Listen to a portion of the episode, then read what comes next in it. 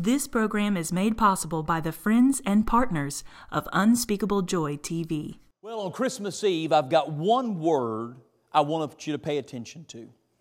In the Gospel of Matthew, chapter 1, verse number 20, the Bible says, But while he thought on these things, behold, the angel of the Lord appeared unto him in a dream, saying, Joseph, thou son of David, fear not to take unto thee Mary thy wife, for that which is conceived in her is of the Holy Ghost. There is a word at the beginning of that that I'm going to take out, and I'm going to see if you pay any attention to it. I want to take it out. But while he thought on these things, the angel of the Lord appeared unto Joseph in a dream. We don't even pay attention to it. I'm going to put the word back in and see if you pay attention to it once it's reinserted. But while he thought on these things, behold, the angel of the Lord appeared unto him in a dream. One old commentator said this, writing, he said, There is nothing insignificant in the mind of God. You realize that I have a thousand ideas. The, the staff laughs at me because I'm always thinking of another idea. And just to be honest, some of the ideas that I have are a little out there. They're a little crazy, they can be a little over the top, and then some of them just don't even matter. But do you realize right now, in the mind of God, number one, God has never had a new thought? Number two, no thought that God has ever had is insignificant.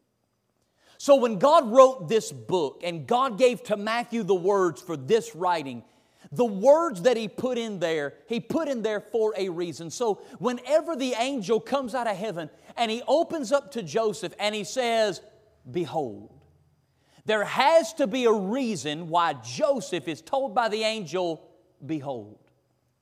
Now, will the Bible doesn't mean as much in English to us because English is not the depth of language that Greek is. In the Greek, that word behold, it's a little four letter Greek word and it literally means idu. The word idu, behold, now people don't get impressed when I read Greek because we're all just a bunch of crazy rednecks, but neither here nor there. The word idu, it literally means stop what you're doing, pay attention to what's going on. You need to hear what I'm about to say. Now, we don't even talk like that.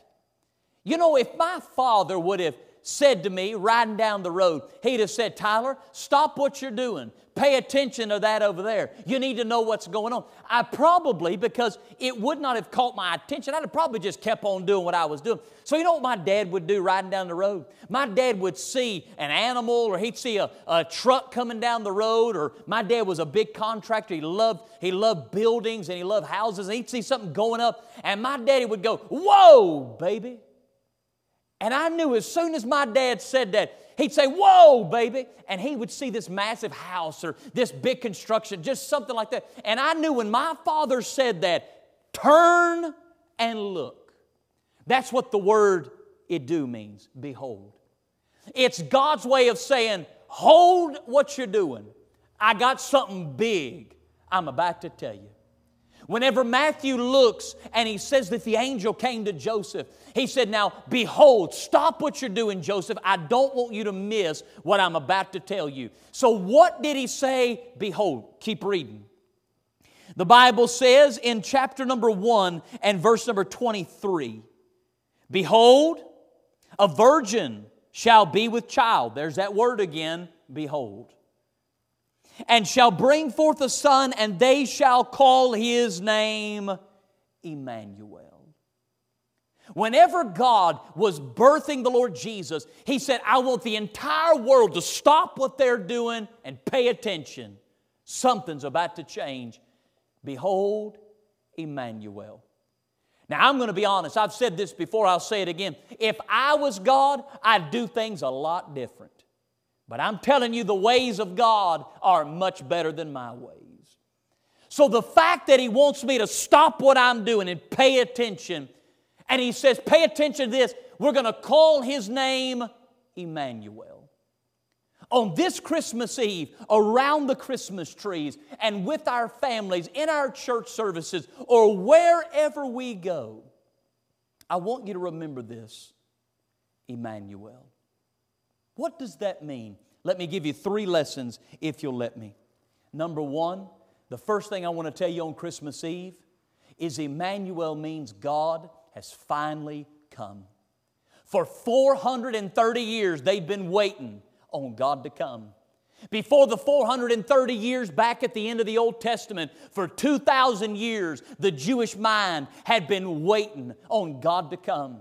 Long before Abraham ever stepped foot on the scene in the early 1700s, in the 18th century BC, the Jewish mind, the people were still waiting on God to come. Ever since Adam was ejected from the Garden of Eden and he walked out and turned around and saw the sword of the flaming cherubim in his hand, saying, You can no longer be in the presence of God. Man had been waiting on God to come to where he was because man could not get to where God was. They were waiting on God to come. But when the darling Son of God, the loving Lamb of God, stepped out of nothing onto the chasm of nothing, was birthed through the womb of a virgin. And they said, Call his name Emmanuel. Man finally looked up to the heavens and they said, God has finally come to where I'm at. I want to talk to somebody right now that wonders where God is at in your life. I want to declare to you, God has finally come. I know you're wondering what's happening in your life. Remember this God has finally come. I know you've got that IV in your arm and that PICC line in your chest from cancer, but God God has finally come. I know you wonder where that spouse is ever going to come back, but I want to tell you, God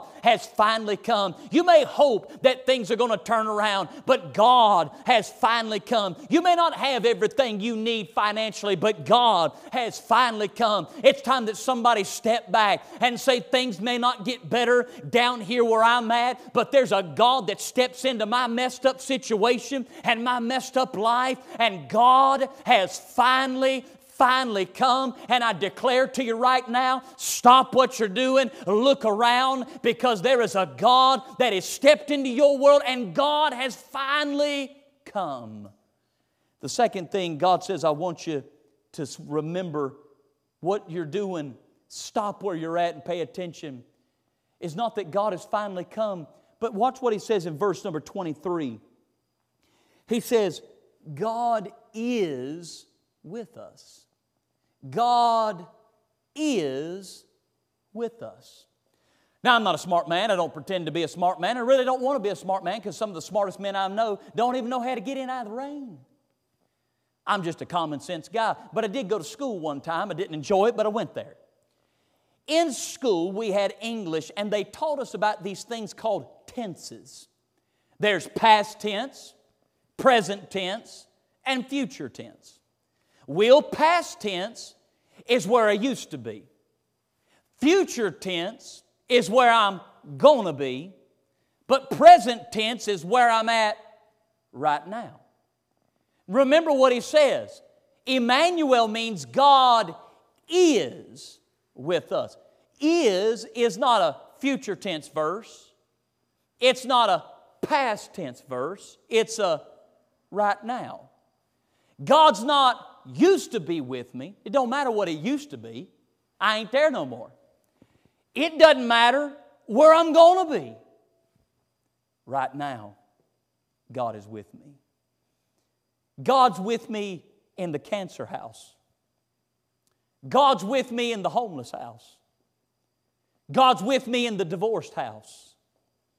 God's with me in the shattered house. God's with me in the alone house.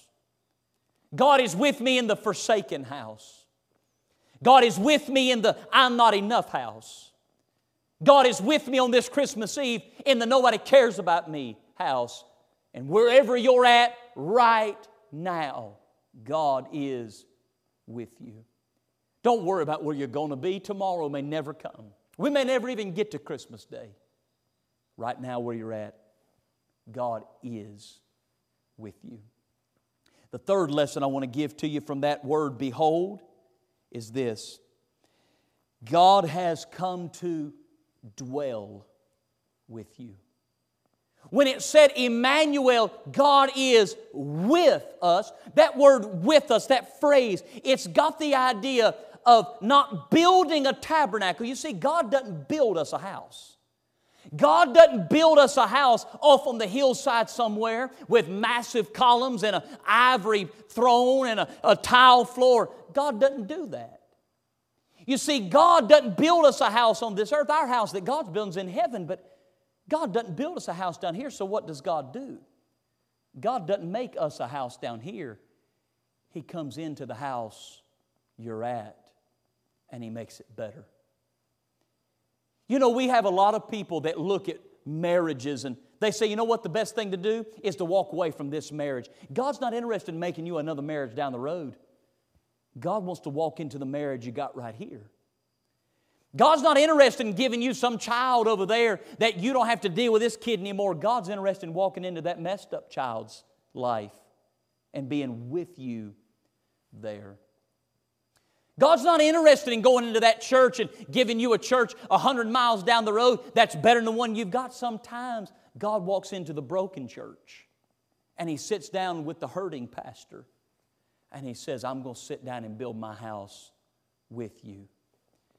You know, sometimes God's not even interested in us having a bigger business over there and leave. Sometimes God wants to come into the mess you got here and say, God is with us. Why does that matter? Well, we love to impress people. I like to impress people. You like to impress people. You like having a house that people go into. There's nothing more embarrassing than somebody showing up at your house unannounced and the sink is that high full of dishes, and there's clothes laid all over the floor, the kids have colored on every wall, you would be absolutely embarrassed. And the first thing you do when that person comes in is you look at them and you say, I'm sorry. We've just been running all, we ain't had any time to clean. As if they couldn't tell. They figured that one out pretty quick, you know. You're just so embarrassed that somebody has seen what you really are. And all you care about is when they leave, what are they going to think about you? But what about down deep in the recesses of this house? What about down deep in the recesses of this tabernacle? If the people beside you found out what you were really like down here, you'd be really embarrassed. I would be. If people could unwrap the siding of my soul and peer through the studs of my existence, I'd be ashamed at what they saw. But do you know who came to live in this house? Jesus Christ. And He knows everything I'm at. My mama would, would come over to my my wife is not she is not one that gets upset. But if my mom would come by the house when we first got married, my wife would be mortified thinking, you know, she, she's not a good enough housekeeper, she's not a this, or she's not a that. Now, my wife has so learned to trust my mama, when my mama comes over, if there's laundry laying somewhere, if there's normally not, but if there's laundry laying somewhere, I got to say that. There's normally not laundry, Steve, but if there was, you know what my wife would do? Because she knows my mother's heart. She'd say, Debbie, if you don't mind, if you'll do some of that laundry while I'm gone and clean up some of that, you know why? she's learned that my mother didn't come to judge her, she came to help her. You can trust God. You don't have to worry about cleaning up your life for Jesus to be impressed by you. He says, Stop what you're doing. Behold, I know all about you, and I've not come to embarrass you. I've come to help you with the mess. And I don't know where you're at on Christmas Eve. And I don't know what you're dealing with in your home. And I don't know the mess you're trying to keep hidden away. But Jesus has come today. And wherever you're at, whatever you're dealing with, right now could be the moment when you say yes to Jesus and He begins to clean up your life. Why don't you call upon the name of the Lord now? And wherever you're at, you say, Jesus, forgive me of my sins. I'm asking you to save me. Come into my heart. Live inside of me. Take over me. I want to follow you all the days of my life. I'm tired of running. You can do that right now. These ladies are going to sing in just a second. But before that they do, I want to pray with you. And while I pray, you pray and call upon the name of the Lord. Father, it's in the name of Jesus on this Christmas Eve in this place where they are. The man or the woman listening right now, Holy Spirit of God, go to where they are. Change them. Go into their lives and rearrange them. Let them know they can trust you. In the magnificent name of Jesus, I pray. Amen.